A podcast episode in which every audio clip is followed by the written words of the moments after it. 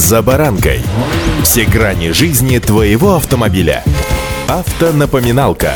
Комментарии экспертов. Советы по обслуживанию автомобилей в программе «За баранкой».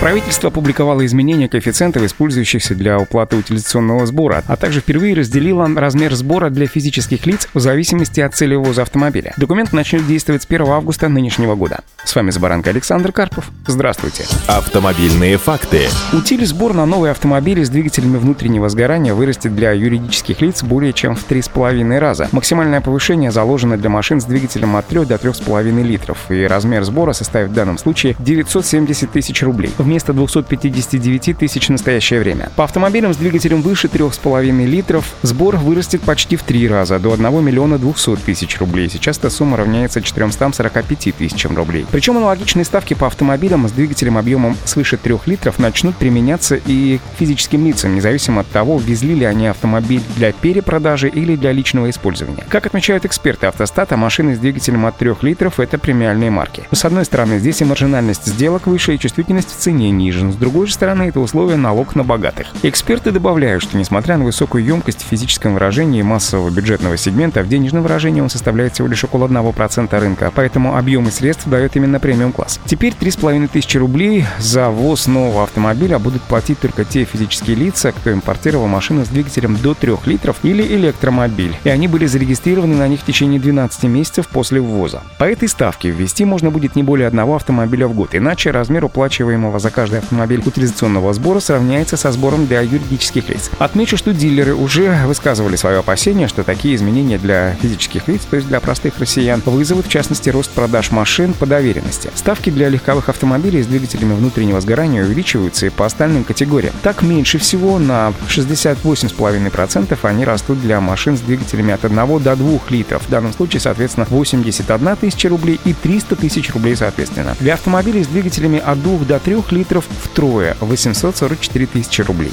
Автомобильные факты.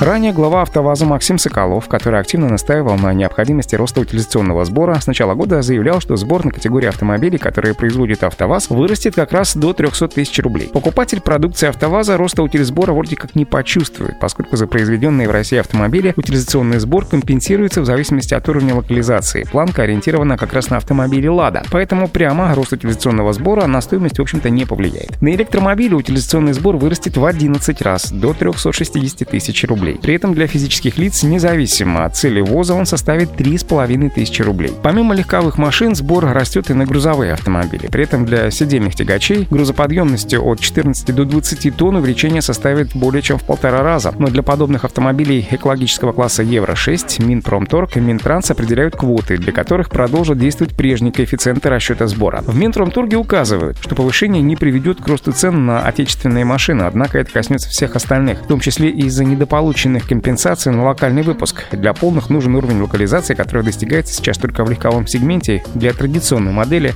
«Лада». Вот такие изменения нас с вами ждут уже в ближайшее время. Удачи! «За баранкой»